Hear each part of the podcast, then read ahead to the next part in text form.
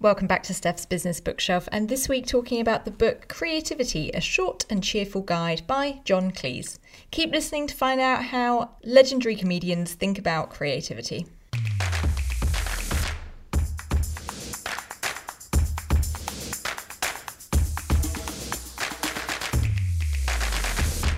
Welcome back to Steph's Business Bookshelf. I'm your host, Steph Clark, and each week, as usual, I share with you the three big ideas from the best non fiction books that I've been reading and doing the reading so you don't have to. This week, it is a book by a bit of a legend by John Cleese. It's a book all about creativity. Now, if you're enjoying the podcast and you would like a little bit more bookish information, maybe some recommendations and recommendations on other things like podcasts, articles, and sometimes even the odd Netflix program or series, you might like to sign up for the bookmark, which is my fortnightly newsletter where I pack all of those types of things that I can't always fit into these podcast episodes. The next one comes out this week, tomorrow, if you listen to this on the day it goes out. So get in quick. There is a link to subscribe at the top of the show notes in your podcast player. So hop over there, click the link, sign up, and you will receive that little gift from me every fortnight in your inbox for your reading pleasure. Now, on to this week's book. I was pretty excited when I saw this came out. This came out at the end of last year, 17th of November actually, 2020 was when this book came out. It is a tiny, tiny read, which I hadn't realised when I downloaded it on my Kindle and read it in about 20 minutes. So, again, this is going to be one of those episodes that's probably only slightly quicker to listen to this than it is to actually read the book itself. But that said, there is some good little insights in there. But I'll talk about those three big ideas in a moment. First of all, a little bit about the book, and in case it needs any introduction, the author. We can all be more creative. John Cleese shows us how. Creativity is usually regarded as a mysterious, rare gift that only a few possess. John Cleese begs to differ, and in this short, immensely practical, and often very amusing guide, he shows it's a skill that anyone can acquire. Drawing on his lifelong experience as a writer, he shares his insights into the nature of his creative process and offers advice on how to get your own inventive juices flowing. Not only does he explain the way your mind works and as you search for inspiration, but he also shows that regardless of the task you've set yourself, you can learn to be better at coming up with a promising idea, refining it, and knowing when you're ready to act upon it. We can all unlock new reserves of creativity within ourselves, and John Cleese shows us how. John Cleese was born in 1939 in Weston-super-Mare. He studied law at Cambridge University and has enjoyed a successful career in comedy, theatre, and film and television. He achieved success at the Edinburgh Fringe Festival and as a scriptwriter and performer on The Frost Report. In the late 1960s, he co founded Monty Python, the comedy troupe responsible for the sketch show Monty Python's Flying Circus and for the four Monty Python films. And now for something completely different Monty Python and the Holy Grail, Life of Brian, and The Meaning of Life. In the mid 1970s, Cleese and his first wife, Connie Booth, co wrote and starred in the British sitcom Fawlty Towers. Later, he co starred with Kevin Kline, Jamie Lee Curtis, and former Monty Python colleague Michael Palin in A Fish Called Wanda and Fierce Creatures. He's also starred in Clockwise and has appeared in many other films, including two James Bond films, two Harry Potter films, and the last three Shrek films. All of that was taken from the book page from penguin.com.au. I'll put a link to that in the show notes if you'd like to find out more. And I have to say, the book, whilst short, does have a few things that will tickle you, especially if you do have the sense of humour that enjoys Python like and slightly silly things. All right, let's get into the three big ideas though. From the book, John Cleese on Creativity by John Cleese. Big idea number one you can learn to be creative but you probably won't be taught it in school. This is not something that's discussed much in school, certainly when John Cleese was at school, when I was at school, much after John Cleese, I must say, where the focus tends to be on grades, on logic, on reason, on analysis, and getting the right answer. It was only when he arrived at Cambridge University and he joined Footlights that he realised that he was actually creative. And this was quite a surprise to him because it was never something even really considered previously. But he did it and he immersed himself in this creative field of writing in particular because it was fun and he liked the people he was doing it with. But he was going to go on and be a lawyer. It never actually crossed his mind to to do something creative or get into the creative fields as more of a vocation because that almost didn't really even seem like an option.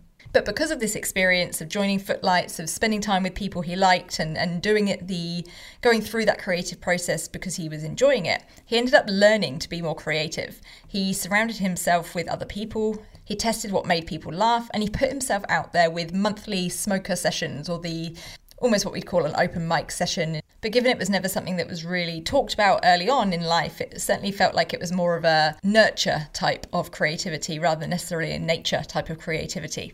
So that's big idea number one you can learn to be creative.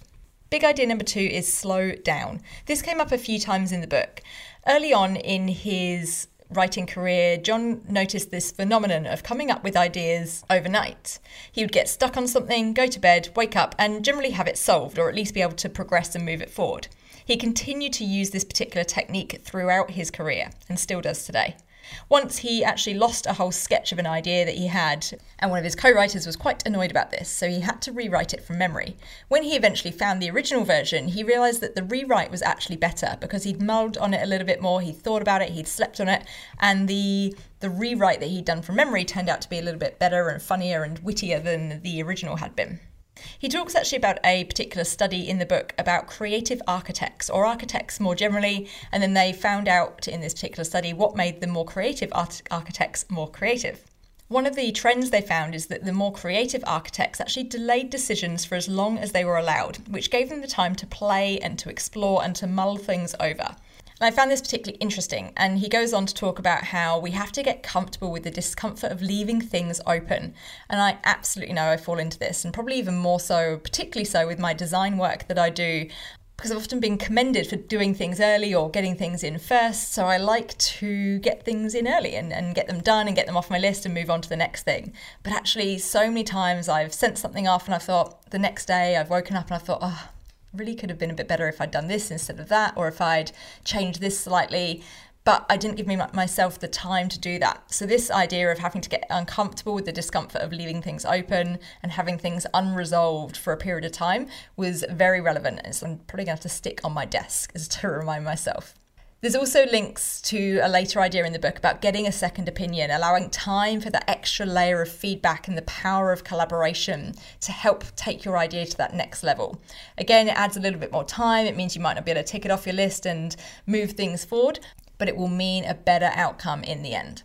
So, that's big idea number two slow down. Big idea number three is get your panic in early. Now, this is actually a specific chapter or section of the book, and in each of the chapters, there's probably about 20 chapters ish. I haven't actually counted them, don't quote me exactly on that one. There's probably about 20 ish chapters, but some of them are literally a page or two. Some of them are a little longer, a few pages, but most of them are only a couple of pages long, so it's a pretty quick and easy read this little section on getting your panic in early, apart from having a quite a funny little title, it was very relevant, I think. Uh, he talks about a bit of panic gives you energy, so you might as well use it and use it early. Use it to get something down on paper, even if it's just scrappy notes that are going to go into the bin later, but it creates some momentum that is necessary to move forward. And then you can actually feel better. So, actually, just getting something down on paper, making that first tiny, tiny step will help you feel better to get to then the important questions like who you're writing for or whatever the context is of what it is you're trying to create. He talks actually in a separate section about in the book around creativity isn't an emotion, it is a frame of mind. And he talks about therefore we need to prepare ourselves to be creative and, and not be worried or about or distracted by other things.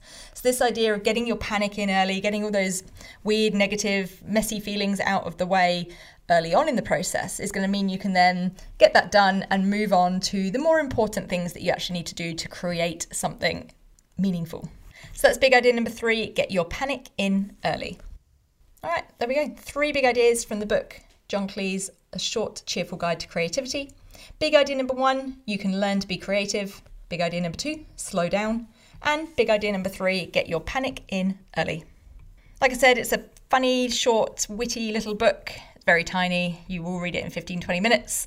There's nothing probably groundbreaking in there, but it will serve as one of those really nice little books that you can turn to if you're not feeling very creative, turn to a couple of pages, have a quick flick through, or even read the whole thing for 15, 20 minutes, and maybe feel a little bit better about your creative practice or what you need to go and do next.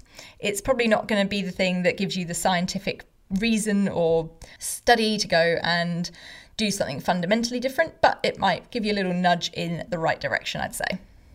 If you've read this book, if you enjoyed this episode, if you want to talk about books, I would love to hear from you. LinkedIn and Instagram are the best places to find me. All my contact details are over in the show notes right down the bottom. If you scroll down, you'll find those links. You can click those, connect, and we'll talk books. But otherwise, until next time, happy reading.